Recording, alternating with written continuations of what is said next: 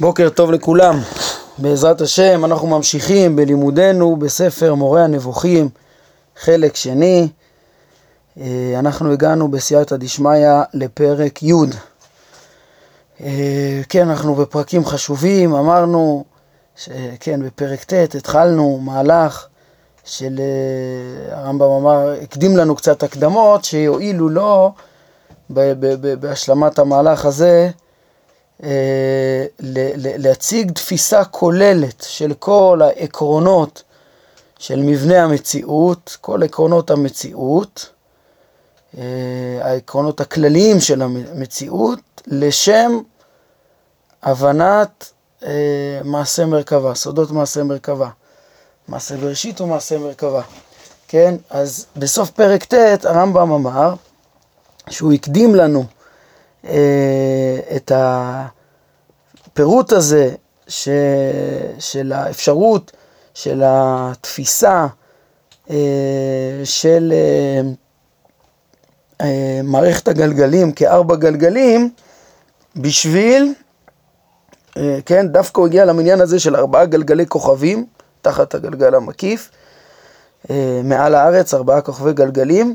Uh, הוא דיבר על המניין הזה, כי המניין הזה הוא עיקרון חשוב מאוד לדעתי, בשל עניין שעלה בדעתי ולא ראיתיו בבירור אצל אף אחד מן הפילוסופים. אם כי מצאתי באמירות הפילוסופיים ובדברי החכמים, מה שאסב אליו את תשומת ליבי.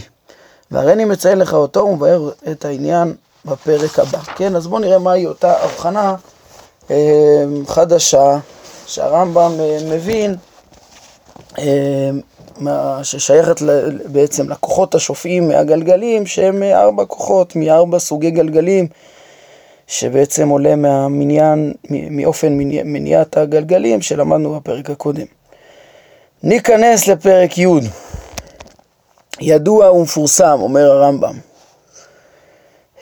בכל ספרי הפילוסופים, שכשהם דנים בהנהגה, הם אומרים שהנהגת העולם השפל הזה, כלומר עולם ההתאבות והכיליון, נעשית רק באמצעות הכוחות השופעים מן הגלגלים. כן, דבר שהוא לימד אותנו בחלק ראשון, פרק עין ב', וזה אומר דבר פשוט. הזכרנו זאת כמה פעמים, הנה מפנים פה לאלף עין ב' פסקה שמונה, למדנו על זה גם בפרקים הקודמים. הוא מדבר פה, כן, מפנים פה לפרק ה', אני חושב שזה נזכר גם בפרק ד', שהוא הציג את תפיסת העולם הפילוסופית, כן, וכן אתה מוצא את החכמים ז"ל, אומרים, כן, אפשר להבין את זה גם מדברי חכמים, שהם אומרים שאין לך כל עשב ועשב מלמטה, שאין לו מזל ברקיע, מכה אותו ואומר לו, אה, גדל, שנאמר באיוב, הידעת חוקות שמיים, אם תשים משטרו בארץ. כן, כן, הוא שואל, האם, כן, האם אתה מכיר את העובדה הזאת ש, שיש חוקות שמיים ששמים משטרם בארץ, כן, יש בעצם הנהגה, ממשלה, מהשמיים, משטר מהשמיים לארץ, כן, והוא אומר, הם מכנים, חז"ל מכנים גם את הכוכב מזל, הכוכב נחשב, נקרא המזל, כן, תמצא זאת בבירור בתחילת בראשית רבה, אמרו שם יש מזל שהוא גומר הילוכו לשלושים יום, ויש מזל שהוא גומר הילוכו לשלושים שנה, כן, הירח למשל כל שלושים יום משלים את הסיבוב שלו סביב כדור הארץ, ויש תנועות שמקיפות, את, כן, ש, ש, שרואים אותם מקיפות את כדור הארץ, שלושים שנה, אז רואים שמזל זה כוכב. כן, ואם כן רואים שמזל ברקיע, כן, זה כוכב וגלגל ברקיע, הוא בעצם משפיע על כל כוח שבכל עשב ועשב, יש לו, כל עשב ועשב, יש לו כוח ש, ש, שגורם את קיומו בכוכבים, בגלגלים. הרי אמרו בפירוש ממרה זו, שאפילו לפרטי ההוויה, יש כוחות של כוכבים המיוחדים להם. כן, הרי אה, בפרטי ההוויה, בכל עשב ועשב יש לו צורה טבעית, והצורות הטבעיות הן נמשכות מן, ה, אה, מן הגלגלים. כן, למדנו שהכוחות השופעים מן הגלגלים, זה גם עצם ההרכבה כן, התנועה של ההרכבה של החומר נגרמת מתנועת הגלגלים, אבל גם הכוח של המחצבים, הייחודיות, המהות של המחצבים הדוממים, והצורות הטבעיות של החי, והצורות של, ה... של הצומח קודם, ושל החי, ושל האדם, והכוח ההוגה של האדם, הכל זה ארבע כוחות ששופעים מן הגלגל. כן, הרמב"ם מאוד יפרט את זה, אני חושב, בהמשך הפרק. אז אני אומר, גם הפרטים, הם מקבלים את הצורה בעצם, צורה פרטית, צורה טבעית, יש לכל פרט מכל מין ומין, יש לו את חלה בו, צורה טבעית, שמתקיימת בו כל זמן קיומו. אז זה בעצם הכוחות השופעים מהגלגל, לכל פרט ופרט, ואף על פי שכל כוחות הגלגל מתפשטים בכל הנמצאים, נכון שבעיקרון הגלגל משפיע על כל עולם ההוויה וההפסד, על כל החומר שתחת גלגל הירח, אבל יש גם כוח של כוכב מסוים, המיוחד למין מסוים. כמו המצב בכוחותיו של הגוף האחד, כן? כיוון שכל המציאות היא פרט אחד, כמו שאמרנו. אז מה הרמב"ם אומר? חוץ, כן, חוץ מזה שהגלגל משפיע, הגלגלים משפיעים על, על, על כלל המבנה של העולם, יש... כן, אבל הכוחות הכלליים, אז יש גם כן אה, השפעה לפרטים. אה, כן, יש, ו- ו- ויכול להיות כוכב מסוים, כן, וגלגל מסוים מיוחד למין מסוים.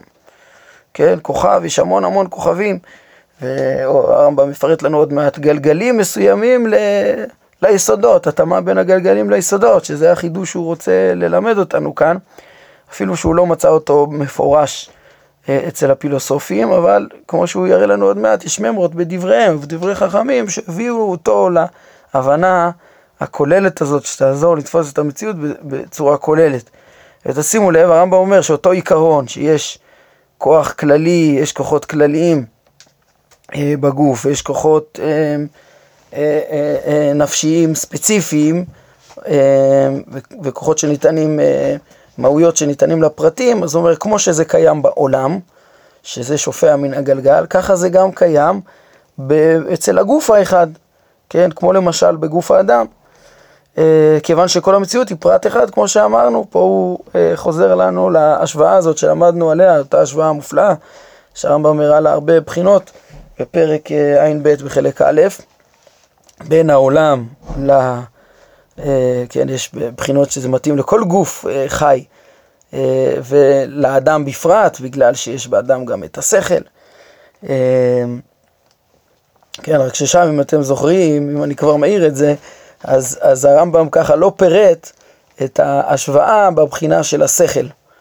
כן, הוא ככה רמז לזה בסוף, ואחרי הפרקים האלו, אז גם uh, בעצם יושלם ההשוואה יותר שלמה, למה העולם דומה uh, לפרט, uh, למה העולם דומה דווקא לפרט מבני אדם, לאדם uh, הוא נקרא, uh, כן, האדם נקרא עולם קטן, uh, בגלל ההשוואה היותר מלאה שיש גם מבחינת השכל וההנהגה, שיש לאדם כוח שכלי שמנהיג אותו, ויש איזה מדרגות, שכל בפועל, שכל, כוח שכלי מנהיג, ככה גם במציאות, יש שכלים נבדלים, יש גלגלים משכילים, כן, וכוחות השופעים הם. אז על כל פנים, גם באדם יש ככה, גם באדם וגם בעולם, גם באדם יש, יש נפש אחת, ויש בנפש כוחות שונים שמפעילים מערכות שונות, כמו שהרמב"ם מתאר, כמפורסם בפרק א' משמונה אה, פרקים. אז על כל פנים הרמב"ם כן פותח פה אה, אה, קודם כל בכלל שמוסכם על כולם שכל שה, אה, אה, אה, ההתנהלות של קיום הטבע ומבנהו ותכונותיו נובע אה, מהגלגלים, והוא, כן, וגם מוסיף לנו פירוט ש, שגם כל עשר ועשר וגם גם הכללים, גם הפרטים אה, מקבלים את אה, כוחותיהם ומהויותיהם אפילו מכוכבים ספציפיים, מזלות ספציפיים, כמו שאמרו פה חכמים. ונציין פה אגב, שכן, תוך כדי הדברים אנחנו מוצאים פה עוד ממרה של חכמים, אה, ובהמשך הפרק עוד כמה וכמה ממרות כאלה, שאיך ש... שהרמב"ם יעזור לנו להבין אותם, אנחנו בעצם רואים איך הן מתאימות לתפיסה הפילוסופית הכללית, שהרמב"ם תיאר אותה בפרק ד'. ומהבחינה הזאת, הפרקים האלו שאנחנו עוסקים בהם, המהלך של ת' עד י' א', שמסבירים את המבנה הכולל של המציאות, כן, כיוון ש, שמשולבים ב, ב, בתוך ההסברה הזאת ממרות של חכמים, אז בעצם גם הפרקים האלה מצטרפים לפרקים הקודמים מהבחינה הזאת, שהם מראים את ההתאמה בין דעת חז"ל לתפיסת העולם המדעית של אותם זמנים, של הפילוסופים. כן, אז על הדרך קיבלנו פה עוד ממרה כזאת, זה, זה מה שרציתי להעיר בדרך אגב, כן, להבין איך שגם זה, גם הפרקים האלו משתלבים עם, ה, עם הפרקים הקודמים מהבחינה הזאת, שמלמדים שחז"ל תפסו את המציאות כמו אה, אותה תפיסה שהוא לימד בפרק ד'. כן, על כל פנים, אז אנחנו ממשיכים בפרק שלנו. אומר הרמב"ם, וכן ציינו הפילוסופים שיש לירח אה, כוח נוסף ומיוחד ליסוד המים. באופן מיוחד הירח משפיע על אה, יסוד המים. הראיה לכך היא תוספת הימים והנהרות עם תוספת מופע הירח וחסרונם בחסרונו, ושהגאות בים באה עם בו הירח, והשפל עם נסיגתו, כלומר עלייתו וירידתו בריבי הגלגל, כפי שברור וגלוי למי שצפה בכך. כן, זו תופעה שמוכרת גם היום, שהגאות והשפל מושפעות מהקרבה של הירח לכדור הארץ, כן, היום מסבירים את זה בגלל כוח המשיכה, ואת הפיזיקה של היום, כן, פעם הגדירו, לא הכירו אז, כן, ואז הכירו את ה... הסבירו את המציאות בפיזיקה של אריסטו, אבל כל פנים, לפי הפיזיקה של אריסטו, את התופעה הזאת, הרמב"ם, כן, ש... שהפילוסופים כבר ציינו, הרמב"ם מסביר, הנה, כנראה, יש לנו פה דוגמה של גלגל, של, של השפעת הירח באופן מיוחד על גלגל יסוד המים, פה בתחת גלגל הירח, על יסוד המים. ממשיך הרמב"ם, כן, אחרי העיקרון שהבנו שיש כוכבים ספציפיים ל, ל, שהוא הביא אותו מחז"ל, ו, ואומר, יש כוכבים ספציפיים שמשפיעים על, על ברואים ספציפיים, אז הוא מתחיל לפרט את זה, הנה, גלגל הירח משפיע על יסוד המים. ממשיך הרמב"ם, אשר לכך שקרני השמש מניעות את יסוד האש, זה ברור מאוד, כמו שאתה רואה מן העובדה, שהחום מתפשט במציאות עם השמש, כן, שהחום הוא חום האש, התכונה של האש, אז מתפשט במציאות החום כאילו של האש עם, עם השמש, כן, והקור מתחזק כשהיא מתרחקת ממקום מסוים, או כשהיא נסתרת ממנו, כן, זה ברור מכדי שיהיה צורך להעריך לדון בו, כן, אז הנה, אז גם את, את, את השמש הוא מוצא לנו, כן, גלגל השמש, הוא משפיע על אה, יסוד האש. כיוון שידעתי זאת, שזה אמירות בעצם שכבר אה, פשוטות גם אצל הפילוסופים, ההשפעה של גלגל הירח על יסוד המים, ושל אה, גלגל החמה על יסוד האש, אז הרמב"ם המשיך את החידוש, שהוא רמז אליו בסוף פרק הקודם, שאנחנו נראה שהוא יצטרף לכלל תפיסה כוללת ושלמה, שתעזור להבין את פרשת מעשה מרכבה, שב... יחזקאל, שהרמב"ם יסביר אותה בתחילת החלק השלישי.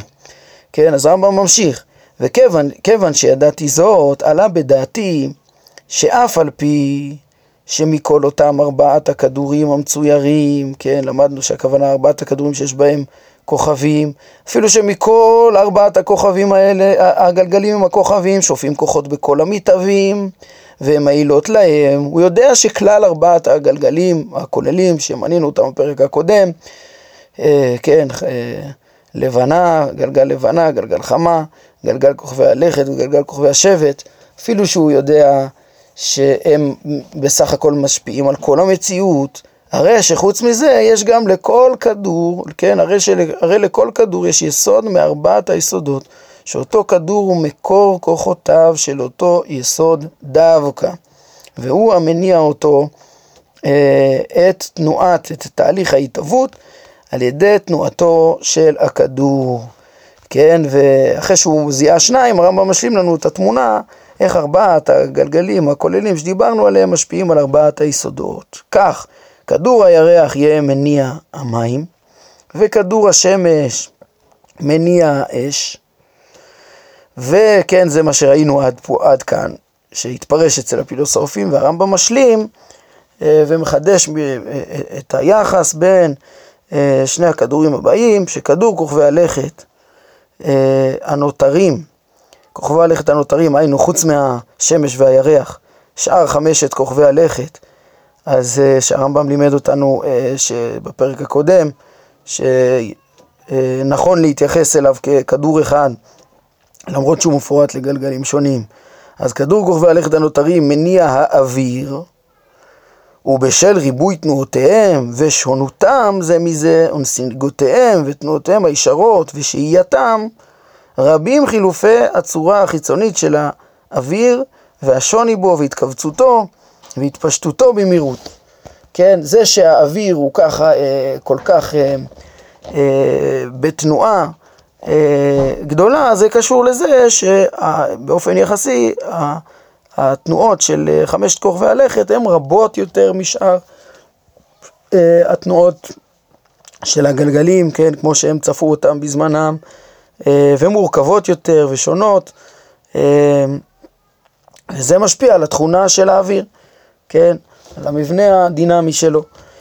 אה, וכדור כוכבי השבט הוא מניע את הארץ, אומר הרמב"ם, ואולי בשל כך כבדה תנועתה של הארץ, כן, של האפר, של המוצק, כן, לקבל את ההיפעלות וההתמזגות. למה? בשל איטיות תנועתם של כוכבי השבט, שכמעט לא מזהים בהם, קשה לזהות בהם תנועה מכדור הארץ, כן, וכן, ואומר הרמב"ם, כבר העירו חז"ל על כך שלכוכבי השבט יש יחס מיוחד לארץ, בכך שאמרו שמספר מיני הצמחים הוא כמספר פרטי הכוכבים מכלל הכוכבים, שזה בעצם הממרה שהוא אמר לנו בפסקה אחת כנראה, כן, אין לך כל עשב ועשב שנמצא בארץ, כן, הוא רובו ארץ, רובו מוצק מיסוד האפר, כן, אולי משולבים בזה גם קצת מהיסודות האחרים, אבל בסך הכל העשבים הם בעיקר מן הארץ. אין לך עשב ועשב מלמטה שאין לו מזל, כוכב ברקיע, מקיא אותו, אומר לו גדל. אז רחמים כבר אמרו ש... ש... כן, שבעצם המינים השונים של הצמחים הם מושפעים מהכוכבים השונים, שהרמב"ם מבין שהם בכוכבי השבט, והם כבדי תנועה, כמו שכוכבי הלכת, סליחה, כוכבי השבט הם כבדי תנועה. וכך ייתכן, כן, ואז יוצא לרמב"ם עכשיו תפיסה מאוד מאוד מסודרת וכוללת של המציאות, כמו שהוא תפס אותה בזמנו. ונראה איך שהדברים כל כך מתאימים למדרשי חז"ל שהרמב"ם יביא, ובסוף בעצם לסודות מעשה מרכבה, שחכמים רמזו אותם במדרשיהם, וזה מה שיסביר לנו את, את, את הרמזים של הרמב"ם בראשי פרקים למבנה מעשה מרכבה, לכל פרשת מעשה מרכבה שביחזקאל. כן, אנחנו נראה שנגיע שם, שבעצם בפרשת מעשה מרכבה יחזקאל דיבר גם על הרבה יסודות ששייכים למעשה בראשית. הרמב"ם יביא את דברי התנאים שבפירוש חלקם תיארו איך שסודות מעשה מרכבה הם לא כל הפרק א' שאמר שביחזקאל, אלא, אלא רק הסוף שם אולי, כן, רק התחומה של ה, של השכלים הנבדלים, אבל התחום של הכרת הרשיות והיסודות של מבנה, כן, היסודות והגלגלים, הם, הם חוכמת מעשה בראשית, והם גם כלולים באותה פרשה, כן, אז ככה שהתפיסה הכוללת של המציאות, שתסביר את פרשת מעשה מרכבה שביחזקאל, היא בעצם מסבירה את מעשה בראשית ומעשה מרכבה, את חוכמת מעשה בראשית ומעשה מרכבה, כן, וזה, זה, כמו שהרמב"ם מגדיר אותם במשנה תורה גם, כן, כידוע, ששם הוא מכליל את הבנת העקרונות של היסודות והגלגלים במעשה בראשית, ו, ושל השכלים הנבדלים במעשה מרכבה, ככה הוא מגדיר את זה בהלכות יסודי התורה. כן, על כל פנים, אז נראה איך שהרמב"ם מתקדם עם התובנה הזאת, ש... שיש ארבעה גלגלים כוללים, שמשפיעים על ארבעת היסודות. אז אומר הרמב"ם, וכך ייתכן שהוא הסדר. הכדורים ארבעה, כן, זה אותם כדורים של אה, אה, גלגלים עם כוכבים. והיסודות המונעים על ידם ארבעה. והכוחות היוצאות מהם אל המציאות באופן כללי ארבעה, כמו שבארנו, כן, בחלק א' פרק עין ב', ששם הוא יותר פרט את המבנה של היסודות והגלגלים, ובין השאר הוא ציין אה, את הארבע הכוחות ששופעים מן הגלגל, שזה ה, ה, כן, הכוח של המחצבים, הכוח של הצומח, הכוח של החי, והכוח של המדבר, ההוגה.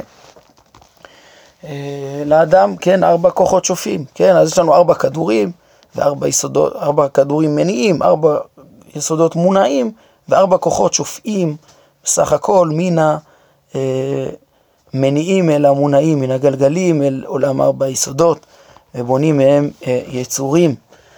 כן, והרמב"ם ממשיך, וכן סיבות כל תנועה של הגלגל, ארבע סיבות. יש ארבע סיבות שגורמות, שמאפשרות וגורמות את תנועת הגלגל. מה הם? צורתו החיצונית של הגלגל, כלומר כדוריותו, קודם כל כדי שהוא יסתובב צריך להיות כדור, כן, שתהיה לו את התנועה שלו הייחודית לו, הוא צריך להיות כדור, ונפשו, צריך שיהיה לו נפש, כמו שאמרנו בפרק ד', ושכלו, שבו הוא תופס אה, מושגים, כמו שביארנו, כן, הוא צריך להיות שכל, למדנו בפרק ד', שהתנועה שלו היא אה, בחירית, היא לא טבעית, היא לא מהכרח, היא לא מצורך, היא שכלית, והשכל הנבדל, שהוא מושא תשוקתו, ש... אה, בגלל השגתו את השכל הנבדל, הוא נע את התנועה המיוחדת לו. אבן זאת היטב, כן? אז, אז אומר הרמב"ם, שים לב, יש לנו פה כבר אה, ארבע רביעיות, ארבע גלגלים מניעים, ארבע יסודות מונעים, ארבע כוחות שופעים מן הגלגלים, וארבע סיבות לתנועת הגלגל, שאת הארבע אלו הרמב"ם מפרט לנו עכשיו, כן? ביאור הדבר, מה הם, אה, למה אז אלו ארבע, ארבע הסיבות של תנועת הגלגל? מסביר הרמב"ם. כי לולא הייתה צורתו החיצונית באופן זה, לולא הגלגל היה עגול, לא יכול היה בשום אופן לנוע סיבובית ברציפות, ברצף, בלי שום הפסקה. כי רציפות מחזורית של תנועה לא תיתכן, אלא בתנועה סיבובית בלבד, כן? כמו שלמדנו בהנחות בתחילת החלק הזה. ואילו בתנועה ישרה, אפילו יחזור הנע לאורך אותו מרחק עצמו כמה פעמים, כן, נניח שיש לו מחזוריות, הלוך חזור, הלוך חזור, עדיין התנועה לא תהיה רציפה, כי בין כל שתי תנועות הופכיות יש מנוחה, כמו שהוכח במקומו, כן, ודיבר על זה בהנחות, כמו שמפנים פה.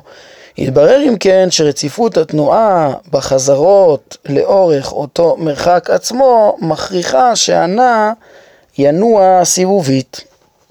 כן, אם אנחנו רוצים לדבר על תנועה רציפה, חייב להיות דווקא בתנועה סיבובית, אין השתנות ועצירה בתנועה. דווקא היא רציפה, דווקא התנועה סיבובית. אז זו הסיבה הראשונה של תנועת הגלגל.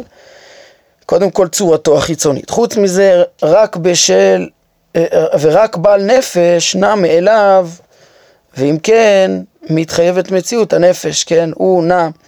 התנועה של הגלגל היא מכוח נפש, עיקרון שמניע אותו, כן. ויש הכרח במה שגורם לתנועה, והוא התפיסה והתשוקה למה שנתפס כמו שציינו, כן, כמו שהרמב"ם מסביר בפרק ד' למה, למה, למה התנועה של הגלגל צריכה להיות דווקא על ידי השכלה, השכלה רצונית ובחירית, ולא מטבע והכרח וכדומה, וזה, כן, לא, ולא כתנועת היסודות המתים. וזה לא יהיה בענייננו, אלא בשכל, מאחר שאין הוא בורח ממה שאינו מתאים, ולא מבקש את המתאים, כן, כמו שהסביר בפרק ד'. ו...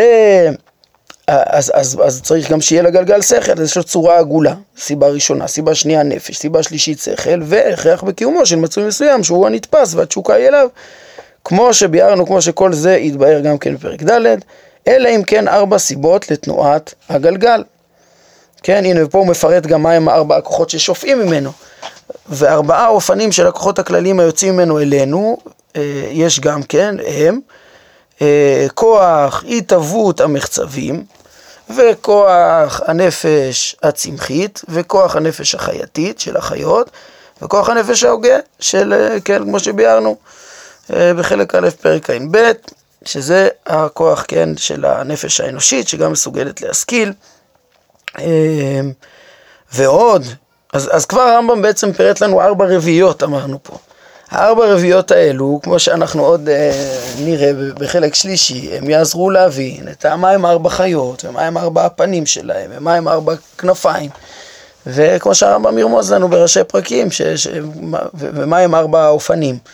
אה, כן, החיות הם הגלגלים, האופנים הם היסודות, ואיך שיחזקאל רומז ל, ל, ל, לאותה תפיסה כוללת של אה, הבנת העקרונות הכוללים של היקום, של הבריאה שהשם ברא בעולמו, שדרך זה אפשר להשיג את אופן ההנהגה האלוקית ולהשיג את השם מתוך עולמו, מתוך הבנת עקרונות היקום. זה, זה, זה הסודות של, של מעשה בראשית ומעשה מרכבה שעוד הרמב"ם ירמוז בראשי פרקים.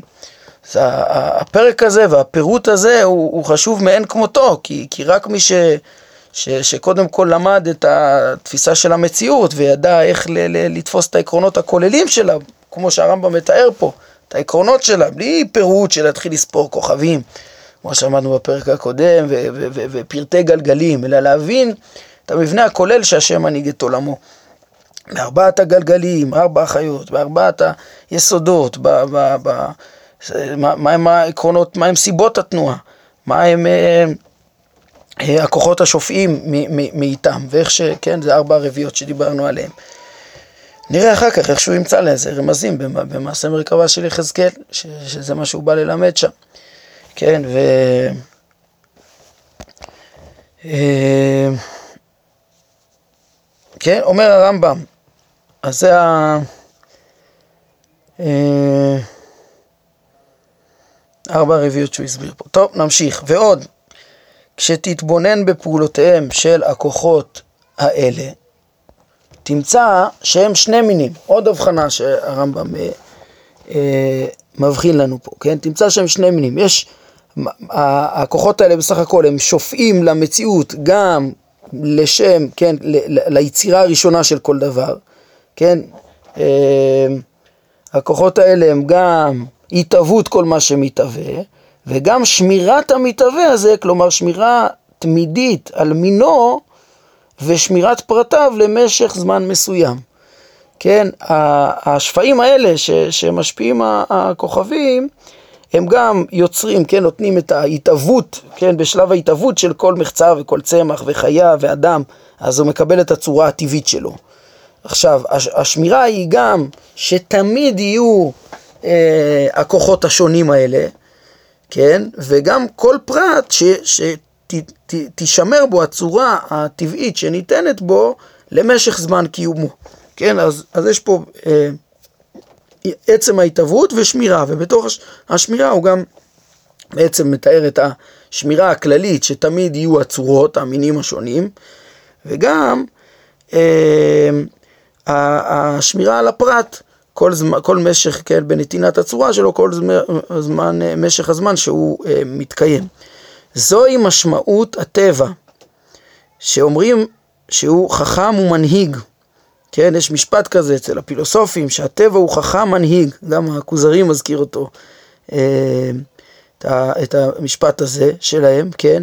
והם אומרים, מה זה שהטבע הוא חכם מנהיג ודואג להבאתו של בעל החיים ל, ל, למציאות, במלאכת אומן, בצורה מופלאה, איך הוא, כן, ניתנת מהות לכל, לכל נברא, כן, והטבע דואג ל, ל, לשמירתו ולהתמדתו, כן, גם על ידי, כן, הנקודה הראשונה של הבאתו למציאות, וגם שמירתו והתמדתו, על ידי יצירת כוחות הנותנים צורה, שהם סיבת מציאותו, וכוחות מזינים, שהם סיבת הישארותו ושמירתו למשך הזמן האפשרי אצל כל פרט, כן? אז, אז כשאומרים, מדברים על אותו טבע ש, ש, שגורם בעצם את ההתאבות ואת השמירה הזאת שהרמב"ם מדבר, הכוונה היא לדבר האלוהי ששתי הפעולות האלה מגיעות ממנו בתיווך הגלגל, כן? כשמדברים על ה, על ה, על ה, על הטבע, אז בעצם מדברים על השפע האלוהי, על העניין האלוהי, שגורם, את, כן, שמקיים את הטבע, את הש, כן, אותו שפע אלוהי, הרמב"ם יקרא לזה שפע ב, ב, בפרק י"ב, יסביר לנו בצורה הרבה יותר עמוקה, את המושג שפע, כן, כל התפיסה הכוללת שהתחלתי לתאר פה, שהרמב"ם מסביר לנו פה על ארבע, ארבע רביעיות האלו של המבנה של המציאות, ואיך הכוחות שופעים, כן, כל הדבר הזה עוד יועמק, יהיה הרבה יותר, יובן בצורה הרבה יותר עמוקה, אחרי פרק י"ב, פרק י"ב שהוא מסכם את החטיבה של הפרקים שלנו, שמשלים את התפיסה הכוללת של מבנה המציאות בצורה עמוקה, הוא, הפרק ההוא יסביר את השפע הזה, את ה... כן, את השפע הזה, שאיך השם מנהיג את עולמו ומקיים את עולמו, מה זה, איך, איך פועל השפע הרוחני הזה, פרק עמוק ויסודי ביותר. אז בסוף אותו שפע ש, ששופע לעולמנו, זה, זה בעצם עניין אלוהי, זה דבר אלוהי, שכן, בפרק י"ב נלמד עליו קצת יותר במהות השפע הזה. אבל דרך אגב, הם תרגמו פה הדבר האלוהי, שאר התרגומים בשוורץ, באבן טיבון, הם, הם תרגמו פה העניין האלוהי. והביטוי, וה, כן, כידוע, מוכר לכולם, הכוזרי, הביטוי במקור בערבית זה אל אמר אל אלוהי, וכן, אבן טיבון, הם מהירים על זה פה בהרחבות גם אני רואה, ש... Uh, בעצם זה אותו מושג, כן, אותו מושג uh, של רבי יהודה הלוי, הרמב"ם משתמש בו, ו... והרמב"ם מסביר, שה, כן, ה... זה מושג שתמיד מסמל גם אצל הכוזרי את היחס והקשר uh, וההתייחסות שיש לבורא לנבראים, ההשפעה, השפעת ההשגחה, השפעת ה... Uh, האפשרות של ההידבקות בהשם, זה כאילו מאותו בחינה שהשם uh, ממציא את עצמו אל האדם. אז הרמב"ם נותן לזה, לבחינה של העניין האלוהי פה, הסבר מאוד יפה. גם אצל הכוזרי יש, יש פסקאות שבהם הוא, הוא מתאם ומשווה בין, ה, בין הטבע החכם פועל שדיברו עליו הפילוסופים, בין אותה הנהגה שיוצרת ונותנת מהויות לכל הבריות ושומרת אותם ונותנת להם את הצורות, לבין, כאילו הרבי יהודה הלוי הוא רוצה, הוא אומר למה אתם קוראים לזה הטבע, או שכל הדברים האלה בהשפעת השכל הפועל והגלגל, זה עניין אלוהי, זה משהו שהוא רצוני ובחירי. ובעצם אני חושב שבעומק, אפילו אם יש קצת הבדלי סגנון, רבי יהודה הלוי והרמב"ם מכוונים בדיוק לאותו דבר, כן? שניהם משיגים על, ה, על ההסברה האוטומטית שיש אצל הפילוסופים בנושא הזה, כאילו זה הכל עניין מחויב ואוטומטי, וכאילו הבורא לא עושה את זה ברצון, ומתארים רק את ההשתלשלות האוטומטית של הדברים, ולכן מדברים על השכל הפועל והטבע והגלגל, והרמב"ם אומר שזה בעצם שפע אלוהי שככה השם מנהיג את עולמו, זה העניין האלוהי, כמו שהכוזרי אמר, וכנראה שהרמב"ם משתמש בטוח באותו מונח שרבי יהודה הלוי השתמש, כן? הוא השתמש בביטוי אל אמר אל אלוהי, שזה העניין האלוהי, שהוא האופן שהשם מקיים, משפיע את השפע בכל הכוחות האלה, בכל המערכת הזאת, ויוצר כל יצור דרך השכלים והגלגלים, והכוחות השופעים מהם ליסודות, ויוצר כל יצור בפרט, ומקיים אותו כל זמן קיומו בהנהגה, בהשגחה וההשפעה האלוקית כזאת מיוחדת. כן, אז זה בסך הכל התפיסה הכוללת שהרמב"ם מלמד אותנו פה, וכן, הראה איך שממרות של הפילוסופים וממרות של חכמים עזרו לו לתפוס את התפיסה הכוללת הזאת, כן, ואני רואה שאנחנו בסוף הזמן, בעזרת השם, בפעם הבאה אנחנו נראה גם איך שהרמב"ם מביא לנו כמה מדרשים שמראים, שרומזים לתפיסה הזאת, והרמב"ם ככה ישלים את הרעיון הכולל הזה של התפיסה הכוללת של המציאות, שבין השאר רואים בה את אותם, כן, שהיא בנויה על המבנה של ארבע, ארבע גלגלים שמניעים ארבע יסודות ומשפיעים אליהם ארבע כוחות ונעים מכוח ארבע סיבות, שכל הדברים האלה גם ירמזו במעשה מרכבה, ו ונראה אותם בדברי החכמים, וזאת השם הפעם הבאה. תפיסה כוללת ויסודית ועמוקה, כמו שאמרנו, שהיא הדרך והיא איזשהו אה, הקדמה של חוכמה ושל תפיסה כוללת שעוזרת לתפוס את דברי הנביאים בצורה נכונה ומדויקת, ולא לחשוב שהם לא ידייקו במספר הגלגלים כמו שאמרנו פעם שעברה, ועוזרת לפנח את רמזי דבריהם ולראות את ההתאמה שלהם לחוכמה, למדע, ועוזרת להבין את הרמזים של מעשה בראשית ומעשה מרכבה. טוב, נעמוד כאן להיום. ברוך אדוני לעולם, אמן ואמן.